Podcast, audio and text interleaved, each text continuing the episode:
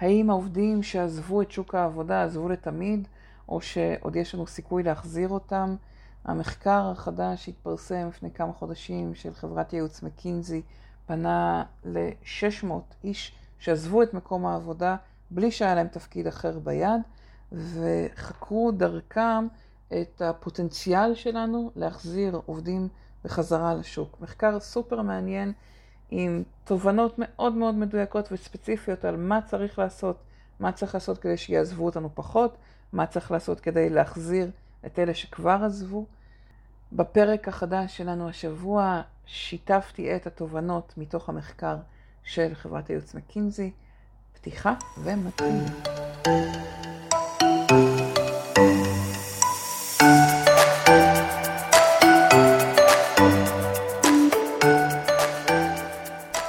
המועמדים שעזבו את שוק העבודה בשנה האחרונה אה, נעלמו לתמיד או נעלמו לזמן קצר? איך להתמודד עם המשחק, עם מחפשי העבודה, עם הטאלנטים, אה, ולהצליח להחזיר אלינו עובדים. זאת השאלה שחברת הייעוץ מקינזי שמה במחקר הרבעוני שהיא שיתפה במרץ האחרון. היא מדברת, אה, או המחקר מדבר, על הפער הגדול בין מספר המשרות הפתוחות ובין אה, מספר המובטלים או מחפשי עבודה. אה, בארצות הברית יש משהו כמו שישה מיליון משרות פתוחות יותר ממספר מחפשי העבודה. בישראל, להבדיל, אנחנו מדברים על משהו כמו 30 אלף משרות פתוחות, יותר ממספר מחפשי עבודה. בעצם רואים את אותה התמונה, כמובן בסקאלה שלנו. ובעצם הם שמו את השאלה המעניינת, האם אנשים שעזבו את מקום העבודה, עזבו ומתכננים לחזור, או עזבו ובאמת זהו, אנחנו צריכים להבין שהם כבר לא איתנו. הם בדקו את זה דרך מחקר ליותר מ-600 איש שעזבו מקום עבודה מרצונם בלי תפקיד אחר ביד. וזאת אוכלוסייה מאוד מעניינת, כי פעם היה מאוד נהוג אה, לא לעזוב עד שאין לך אה, או לך תפקיד אחר ביד. כלומר, מאוד היה יחסית נדיר לראות אנשים מתפטרים, נקרא לזה סתם. אה, מתפטרים כדי להתחיל לחפש חלופה. רוב האנשים היו מתפטרים רק אחרי שיש להם משהו אחר ביד, והם פנו לאוכלוסייה, לקבוצה מאוד גדולה של 600 איש שעזבו עבודה בלי שהיה להם תפקיד אחר ביד. 44% מהם אמרו שהם, יש להם עניין מועט אה, לחזור לעבודה מסורתית בחצי שנה הבאה, או, או שאין להם בכלל עניין. ובאמת זו תמונה מאוד מאוד מעניינת, כי היא מדברת על זה שיש לאנשים היום חלופות ללחזור לשוק העבודה. אני בכוונה רוצה להכניס אתכם ככה קצת לסטטיסטיקה של המחקר הזה, אה, וכמובן אני משתפת את הגישה למחקר המקורי בפרטים של, ה, של הפרק בפודקאסט עצמו, בגלל שיש המון המון מה ללמוד מתמונת המצב הזאת. נכון, היא מדברת על ארצות הברית, נכון, יש סימן שאלה האם זה אותו דבר גם אצלנו, אבל בהמון דברים אחרים אנחנו רואים דמיון מאוד גדול בין השוק בישראל לשוק בארצות הברית, אז אני כן מציעה לעצור רגע ולראות את המחקר המאוד מעניין הזה, גם את התובנות שיש ממנו ו- והנתונים שעולים ממנו, וגם את ההמלצות והמסקנות של חברת ייעוץ מקינזי, שלגמרי תואמות את, המס- את ההמלצות אה, ש- שאנחנו רואים פה בשוק בישראל בשנה-שנתיים האחרונות. אז לשאלה למה אנשים עוזבים, קודם כל הם אומרים כי הם יכולים. אה, פעם זה היה מעורר הרבה מאוד חרדה לעזוב מקום עבודה, היום כבר לא. יש, זה הרבה פחות סטיגמטי, יש הרבה יותר אה, הזדמנויות, אפשר היום לעבוד גם מהבית, ואנשים שומעים ו- ורואים את המצב הקיים, מתייעצים עם חברים ברשת, ורואים שלא צריך להיות בלחץ, יש היום הרבה מאוד הצעות. כשהם חקרו אנשים שעזבו, הם גם דיברו על כעס. הם עוזבים כי הם כועסים על מנהיגים לא אכפתיים, על ציפיות בלתי אפשריות, והם גם תיארו איזה אה, מעגל אה, אה, נקרא לזה אכזרי, של ארגונים שנשארו בהם פחות ופחות אנשים, ואלה שנשארו היו צריכים לשאת מסע יותר ויותר כבד, בגלל שהחברים שלהם עזבו, כדי להצליח לשמור על הפעילות, וזה רק יותר ויותר התיש אותם והכעיס אותם. ולכן גם אם מסתכלים על המצב של הבריאות הנפשית, בשנתיים האחרונות רואים שיש לאנשים יותר משברים נפשיים, יותר קושי, יותר שחיקה, יותר מתח, אה, הרבה בעקבות אה, ההתמודדות עם הקורונה והילדים, המשפחה, בעקבות השנתיים פלוס האחרונות. אז בעצם כששאלו את האנשים למה עזבתם עבודה בלי תפקיד אחר ביד, הסיבות המובילות היו מנהיגים אה, לא אכפתיים או לא דואגים, אה, ציפיות קיצוניות או ציפיות מוגזמות במקום העבודה, אה, כלומר דרישות גדולות מדי מול היכולת של אותם אנשים שנשארו, וגם תחושה של קריירה שנתקעת, של קריירה שלא מתפתחת ולא מתקדמת עם עבודה פחות ופחות משמעותית. כלומר, אנחנו רואים איזה שילוב בין הציפייה להתקדם ולהתפתח מבחינה מקצועית, והתחושה שלא דואגים לי, לא אכפת ממני, נותנים לי עבודה יותר קשה, אה, לא מטפלים בבריאות הנפשית שלי. עכשיו, כשהם בדקו גם למה חלק מהאנשים חוזרים, אז חלק מהאנשים חזרו אה, בגלל אה, צורך בכסף. אה, הם כן חיפשו, כשהם חזרו, מקום שיהיה גמיש, מקום שיוכל לתגמל אותם, מקום שייתן קרדיט לביצועים שלהם. היה מעניין לראות מהמחקר שרק 21% חזרו לעבוד באותו מגזר וקיבלו תפקיד דומה למה שהם עשו קודם. כלומר, הרבה גם עוברים למגזר מגזר אחר או תעשייה אחרת. וזה כן אומר שאנחנו יכולים היום להסתכל על הקהל בחוץ, וככל שאנחנו נפנה לאנשים שהם ממגזר שונה או תעשייה שונה, אנשים מחפשים הזדמנות גם לעבור בין תחומים, גם לעבור בין תפקידים. אבל חשוב לשים שכשבדקו אנשים אה, למה אתם חוזרים למסגרת של עבודה, 40 אה, אחוז ציינו את הנושא של הגמישות בעבודה בתור הסיבה מספר אחד שהם חוזרים, והסיבה השנייה היא שכר הולם וחבילת אה, פיצויים, תגמול הוגנת, שמרגישים שמעריכים אותם, וציפיות שהן הגיוניות.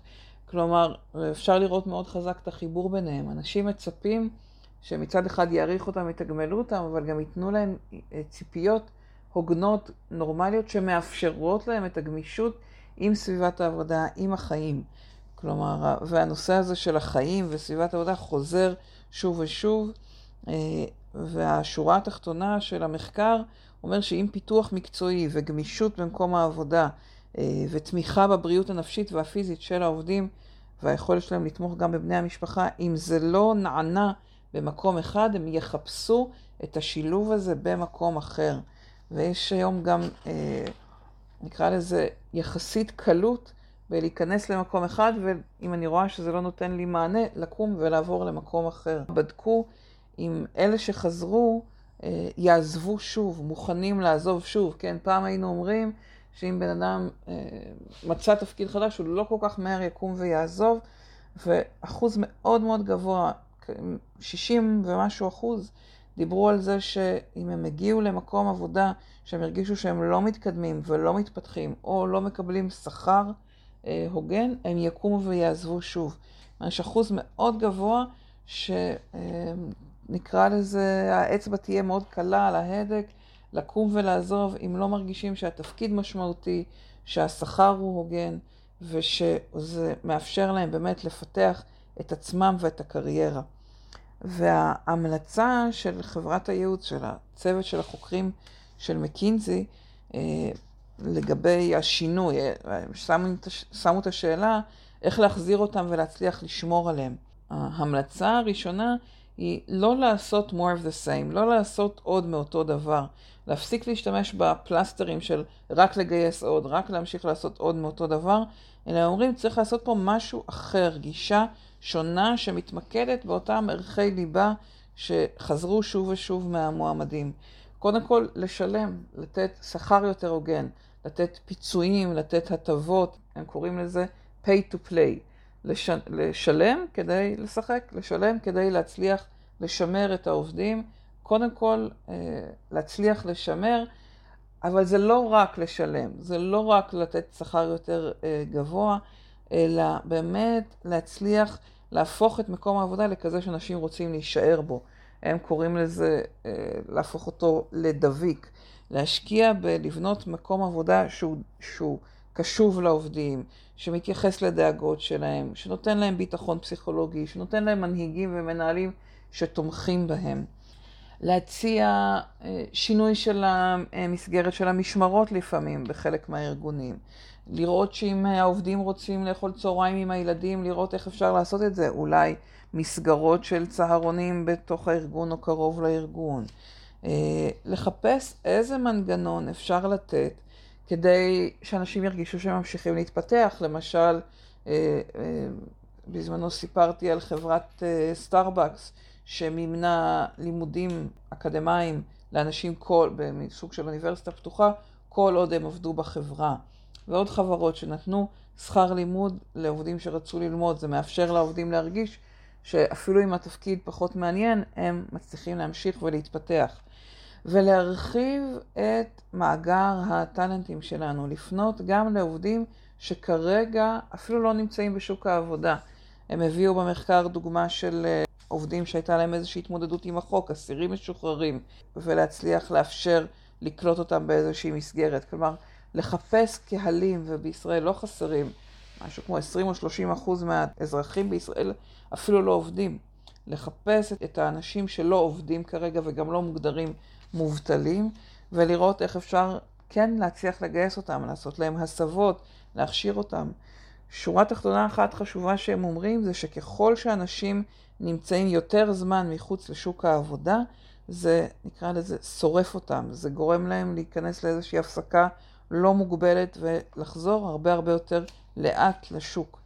לחפש איזה ערוצים, איזה מסלולים אפשר לפתח עבור הארגון כדי לבנות מערכת יחסים, כדי לבנות קשר עם המועמדים ולתת להם את הכלים כדי לחזק אותם עוד לפני שהם נכנסים לארגון ולשמור אותם במקום שהם מרוצים, מרוצים מהשכר, מרוצים מהגב שהם מקבלים, מרוצים מהאיזון בין מסגרת העבודה וה, אה, והדרישות שלה ובין ה, אה, היכולת שלהם לצאת הביתה, אה, האיזון בית עבודה, גמישות בשעות ובתפקיד שהם עושים.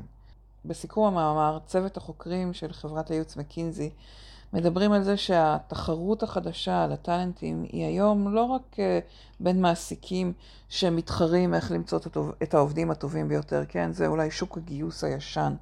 בשוק היום יש תחרות בין מעסיקים שמבינים שלעובדים שלהם יש הרבה מאוד אופציות לבחור ביניהן. וככל שאנחנו מודעים לזה שיש לעובדים הרבה מאוד אופציות, אנחנו הכוונה המעסיקים, אה, אנשי משאבי אנוש, אנשי נשות משאבי אנוש, גיוס, אבל גם המנכ"לים, גם הסמנכ"לים, גם המנהלים בתוך הארגון. ככל שהמנהלים מבינים, יש למועמדים היום הרבה יותר אופציות לבחור באיזה ארגון הם רוצים לעבוד, זה יגרום לנו להיות הרבה יותר מהירים ולהציע הרבה יותר אופציות כדי להפוך את מקום העבודה לדביק, כמו שהם קוראים לו במחקר, או כמו שג'וש ברזין בכנס האחרון שלו קרא לזה irresistible, לארגונים שאי אפשר לעמוד בפניהם. אז אני מזמינה אתכם לעצור ולחשוב האם אתם ארגון שאי אפשר לעמוד בפניו. האם אתם ארגון שיודע היום לא רק למשוך חזרה עובדים שעזבו, אלא גם אה, להשאיר אותם, לשמר אותם. ואם יש לכם ככה סימני שאלה על משהו מהדברים האלה, אז זה זמן טוב לעצור. אפילו לדבר עם העובדים שלכם, לשמוע מה הכי מטריד אותם, כן לפתוח את תיבת הפנדורה הזאת, שאני יודעת שהיא לא פשוטה לפתוח, אבל אם לא תפתחו אותה, אנשים פשוט יקומו ויעזבו, ואם כן, באומץ, תעצרו, תשאלו, תתחילו לנהל את השיח עם העובדים, אז היכולת שלכם גם להבין מה מעסיק אותם וגם להתחיל לטפל בזה ולהפוך למקום שהעובדים מספרים לעובדים אחרים, לחברים שלהם מחוץ לארגון, שכדאי לבוא לעבוד אצלכם, הסיכוי הזה רק ילך ויעלה. תודה, שמחה שהייתם איתי בפרק היום. אני מאוד מאוד אשמח לשמוע את המחשבות שלכם, תגובות. אה, מוזמנים לשלוח לי וואטסאפ או לכתוב לי במייל, מורית את מורית co.il. שיהיה לכם שבוע טוב ויום מעולה.